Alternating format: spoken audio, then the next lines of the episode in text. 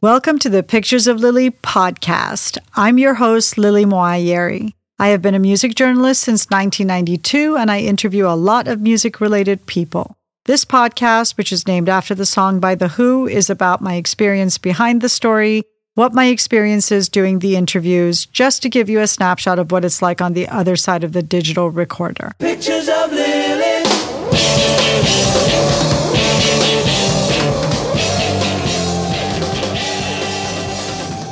Thank you, everyone, for tuning into the Pictures of Lily podcast. This is episode 51. You can find us on every platform by going to picturesoflily.com, where you can subscribe or follow us and also connect to us on SoundCloud, YouTube, Pandora, and Amazon. Although it's really best to listen to the podcast straight from the source at picturesoflily.com, as it is the highest quality audio and avoids copyright restrictions. Please, please tell me now. Please, please. Keeping with the 80s theme of the last episode, this episode is also on a band of my teenage years, Duran Duran. I made a break, I run out yesterday. Tried to find my mountain hideaway. Maybe next year, maybe no go. Here are a few snapshots of my experiences with Duran Duran. Being obsessed with Duran Duran is a requirement for any Gen X woman. I am no exception. I was and am a fan of the Fab Five, but unlike my contemporaries, I did not and do not have the fever pitch of obsession about them. However, the first time you ever see Duran Duran is always a jolt to the senses.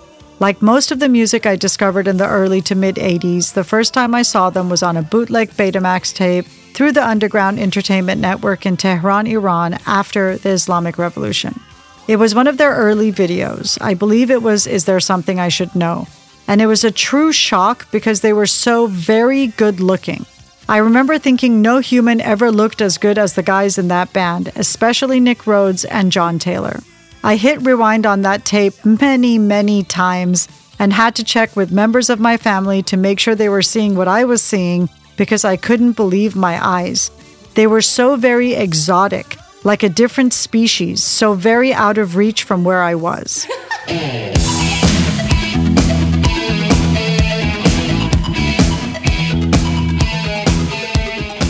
Every time there was a new Duran Duran video, it was another jolt to the senses because they looked different in each one, and with each one, they got a little more exciting and, if possible, better looking and excruciatingly sexy. I feel they were instrumental in shaping the way I look at guys from the very first time I was exposed to them. Having said all that, I didn't really go past their videos where Duran Duran was concerned. They were eye candy and I really loved the singles, but I didn't love the albums as much. If there wasn't something to look at, I wasn't that interested. This is not to say that they aren't amazing musicians and hyper inventive songwriters way ahead of their time. Quite the opposite, I have a massive respect for their talent and the fact that they are so futuristic in their vision and have such an interest in new sounds and technology. What I loved musically was Nick Rhodes and Simon Le Bon's side project in the mid 80s, Arcadia. I would say this project was arty for the lack of a better term, and I still love that whole album. We listened to it front to back on a road trip not long ago, and I was singing every word with feeling.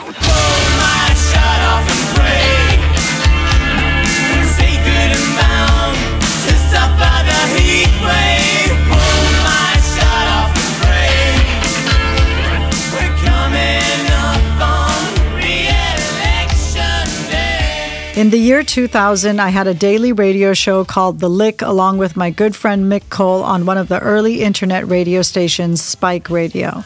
One of the people that worked there had a connection with John Taylor and suggested that John come as a guest on our show.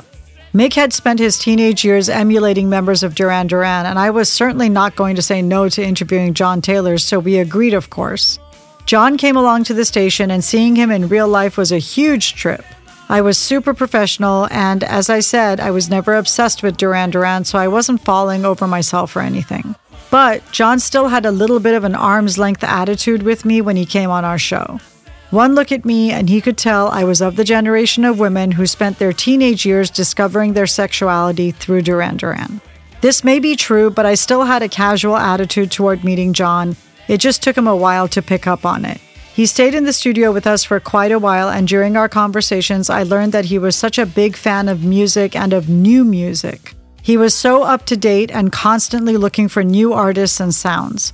I also learned that he was a dedicated family man with a blended family with kids ranging in age, but all of them young enough to require maximum parental attention. John and his wife Gela, who I believe is part Iranian, but don't quote me on that. I know Simon's wife Yasmin is half Iranian, which I find super random that two Duranis would be with Iranian women. Anyway, John and Gela weren't parents who were leaving their kids home with babysitters in the evenings. Both of them work full time. Gela is the co founder of the Juicy Couture fashion line, but both of them were committed to their family and did everything together, which I really admired. John stayed in touch with me via email, and I regularly sent him packages of advanced CDs of albums that I thought he might like to his home in Venice Beach, where they were living at the time. He invited me to a gig his band Terror Vision were doing at the Key Club, which used to be Gazzarri's and I couldn't really reconcile the fact that I was at one of my old heavy metal haunts, the one I liked the least, watching John Taylor perform. John and I didn't stay in touch long term, but he did leave me with a positive impression, that is, after he got over himself and thinking that I would be falling all over him.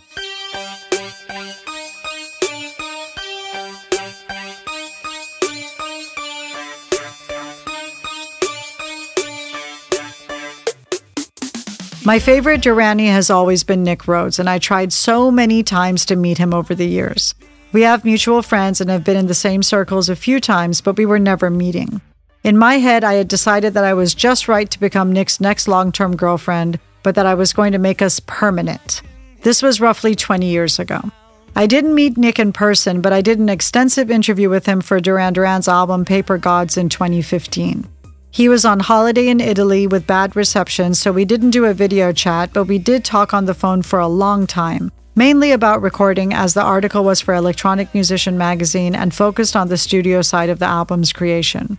When I first picked up the phone when he called me, he said, Is that Lily? It's Nick Rhodes here. And I got just so very excited, I had to hold it down, and I was kind of relieved he couldn't see how nervous I was. I found Nick gracious and polite and very forthcoming and keen to talk and I was quickly not nervous anymore. Besides the recording of the album, we talked about other things, including how when I was a teenager, it was all girls as their fans, and guys would never acknowledge Duran Duran. Now there are so many men at their shows, and Duran Duran are repeatedly credited as being incredible musicians and songwriters. This is what Nick had to say about that. Interestingly, the rock media at the time was run by a bunch of guys in jeans and t shirts and leather jackets who did not want anything new like us coming along for sure. And they didn't like synthesizers, and they definitely didn't want people who looked like us. However, a lot of musicians have always been very supportive of the band, from the most diverse places. We seem to have fans from completely pop, dance music, hip hop music, and a lot of stuff in between. And we've always been very touched by that because I think if you can get through to other musicians on that level, then that's really a high form of praise. I think we're also at a very cool time for bands and dance music and everyone out there sounding completely different. We came off the reinvention of the 1960s and 1970s. We had the Beatles and the Stones doing their R&B and pop thing, and then you had David Bowie who reinvented everything along with a lot of other great artists. It made us feel, our generation, that we could do whatever we liked as long as it was original, as long as it was our own sound. If you look at the artists that were in the charts at the same time as us, our contemporaries from the Smiths, The Cure, INXS, U2, Prince, Madonna, Depeche Mode, everyone sounded entirely different. We all had our own identity and our own mandate about what it was we were about.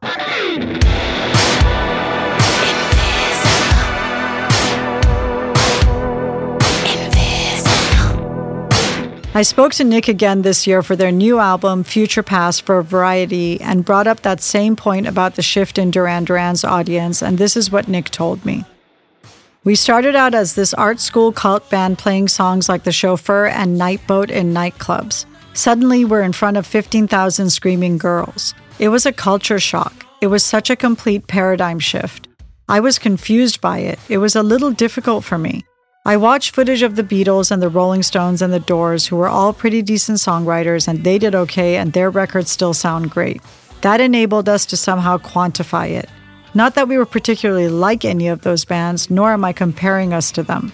One of the first things that happened was the smart guys started to realize there's an awful lot of very cute girls at Duran Duran shows. If you want to find a date, that's the right place to meet them.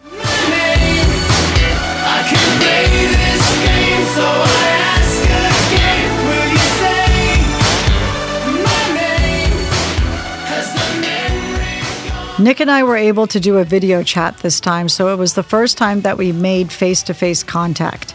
He was wearing a fetching pink jacket and a black and pink t shirt. He wasn't wearing any makeup, but his hair looked great, as it always does, and he looked just like Nick.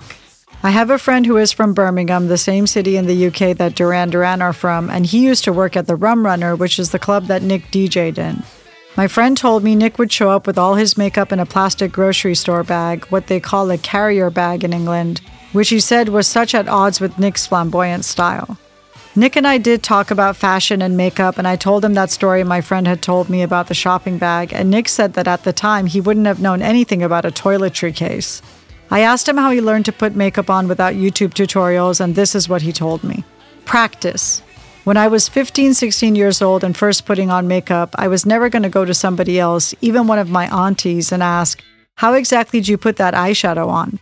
I'd put things on my face and think, I like the way that looks. Everything about Duran Duran has always been handmade. People think we've got these armies behind us who help us to do things. From the very beginning, it was me and John Taylor sitting on the floor with a sketch pad and a few records coming up with ideas. We used to go to women's clothing stores to buy girls' jackets and fabulous scarves because the only things for men were horrible acrylic suits and v neck jumpers that your granddad would wear. John and I used to come home on the number 50 bus from Barbarella's at midnight, 1 a.m. on a Friday night. It was not a lot of fun for the two of us with our bright red jackets, makeup, and dyed hair.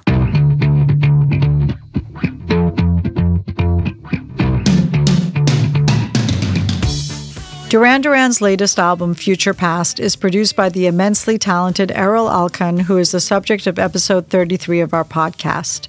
Erol was such an inspired choice for Duran Duran, who needed some reformatting, in my opinion. Erol has an instinctual understanding for where a legacy band should be taking their sound. He is able to reference all their past greatness and remind their fans what they loved about the band. At the same time, the way Erol approaches that signature sound is entirely fresh and up to date, not nostalgic at all. Yet it pushes all the nostalgia buttons but doesn't date the artist. Future Past is the Duran Duran album I possibly like the best. Considering I didn't like their whole albums previously, unless I had a visual to go with it. Nick was eager to talk about Erol and his contributions to the album, as well as Graham Coxon, Blur's guitarist, who is the guitarist on Future Past. Nick said Graham was the most creative guitarist they have had since Warren Cuccurullo. And this is what he told me about Erol.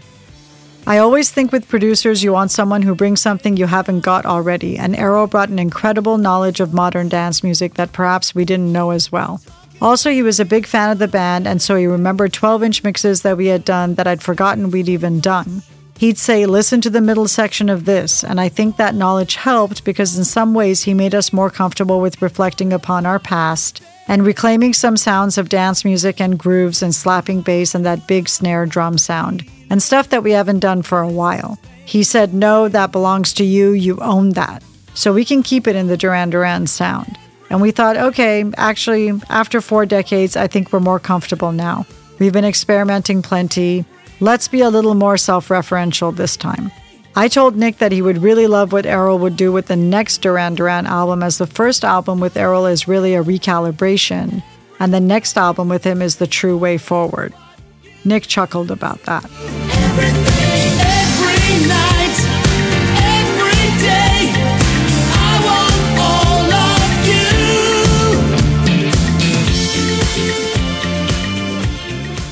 I had to double check with Nick about his age for the article. He's only seven years older than me. I told him when I was a teenager he seemed like such a jet setting adult and worlds away from me in terms of where he was in his life trajectory, but that now we weren't so removed from each other at all. This is what he told me in response. When I was 14 years old, I had David Bowie on my wall. By the time I was 19 years old, I was hanging out with him. It was very strange for me, but I was incredibly grateful to have such a creative and inspirational friend.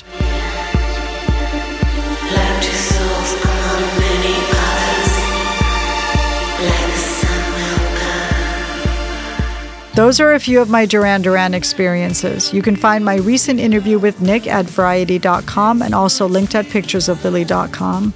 My interview from 2015 for Electronic Musician magazine is also linked at picturesoflily.com, as are other bits of writing I have done about Duran Duran.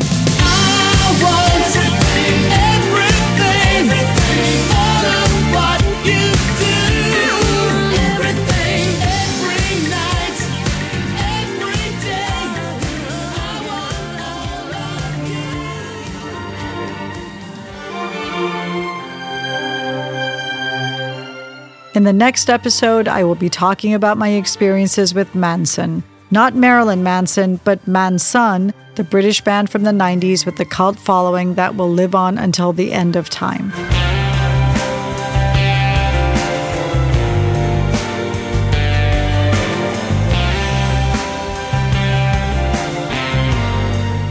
From myself and my co producer, director, editor Lawrence Schroeder, thanks for listening. And if you have a chance to subscribe or follow the podcast on any of the podcast platforms, please do so and please rate and review.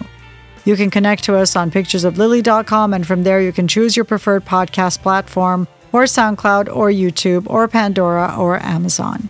You can also find the playlist for the podcast episodes on Spotify and YouTube.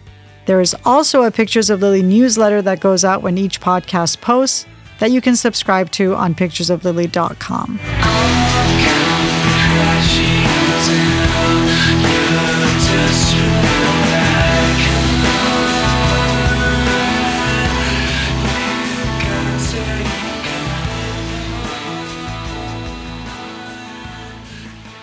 Thanks for listening. Pictures of Lily.